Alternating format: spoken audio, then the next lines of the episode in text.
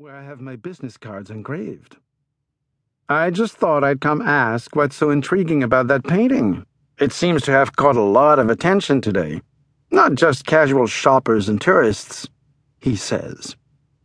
Well, who else then? I ask as casually as I can.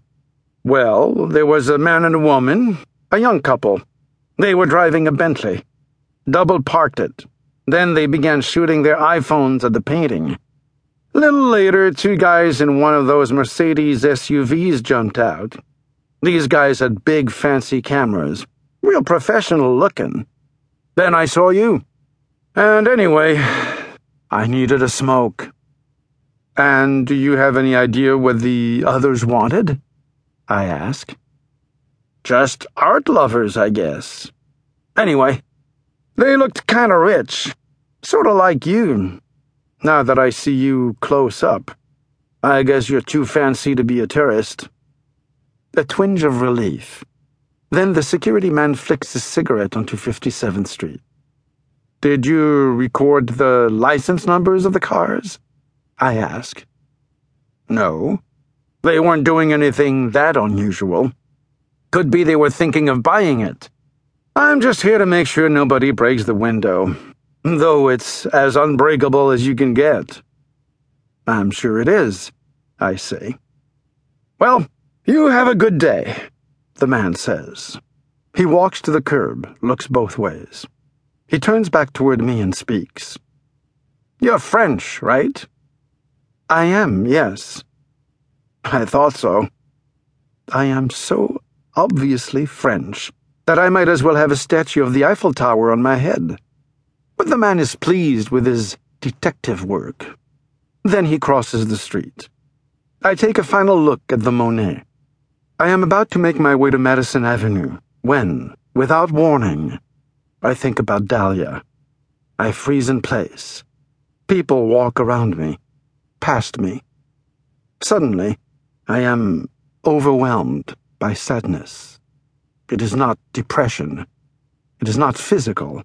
It is, well, it is a sort of disease of the heart.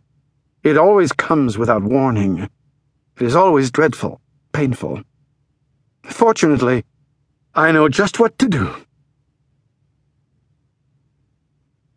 Chapter 6 Shopping is the answer.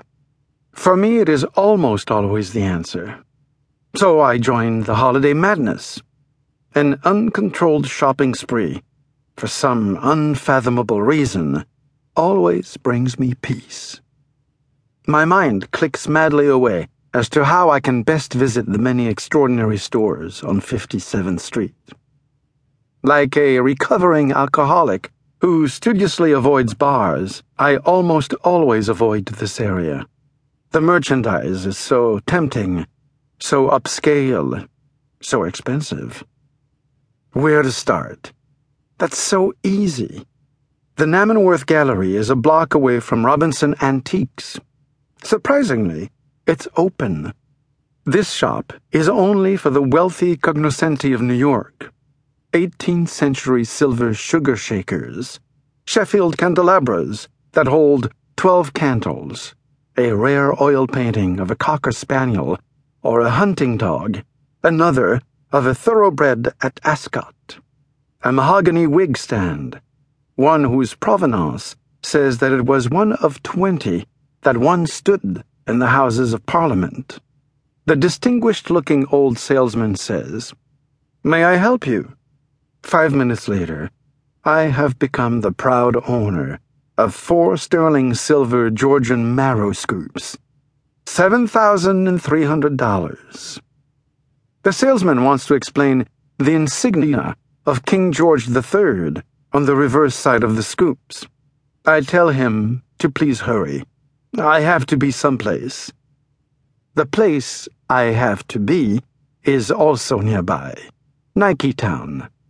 One of the first things K. Burke said when we began working together was, you are the only person I've ever met who can find sneakers that look as if they were made by a Renaissance artist. Burke was right. The sneakers she had seen were black high tops with a small brass clasp. Nike.